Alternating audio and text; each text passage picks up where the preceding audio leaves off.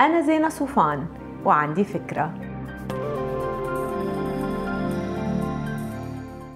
هاي أنتوا العريس والعروس يلي ملبكين بإدارة مصاريفهم بعد ما خلصوا حياة العزوبية مش عارفين تنسقوا بيناتكم وعم بتضيع الطاسة شوي. حاسين بنفس الوقت إن عندكم أشياء كتير بدكم تعملوها وتحققوها بس المصاري على القد.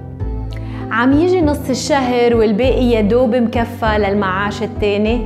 يعني انتو مثلا متفقين تصرفوا 100 على العشوات برا بس عم تنتبهوا إنه عم تصرفوا أكتر؟ ب 2020 أنا بنصحكم بسياسة الأظرف سواء الحقيقية أو الافتراضية. الحقيقية بتقضي إنكم تنقلوا حياتكم كم شهر على الكاش وتحديدا عبر ميزانية المصاريف. نعم الظروفة يعني ال envelopes.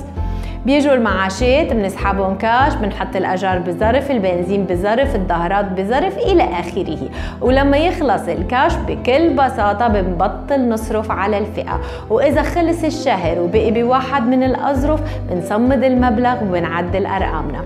في منكم راح يقولوا الفكرة منيحة وهينة بس يمكن هن بالذات ما بتناسبهم لأن عايشين ببلد الدفع فيه دايما بال debit أو بال credit card. بسيطة.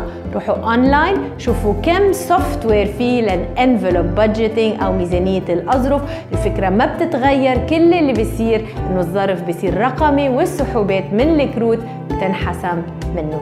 ميزانية الأظرف بداية جيدة لنعرف مصاريفنا الفعلية ونضبط مزاريب الهدر بحياتنا. خلوا 2020 تكون بداية التخطيط المالي السليم لحياة سعيدة بتتحقق فيها كل الأحلام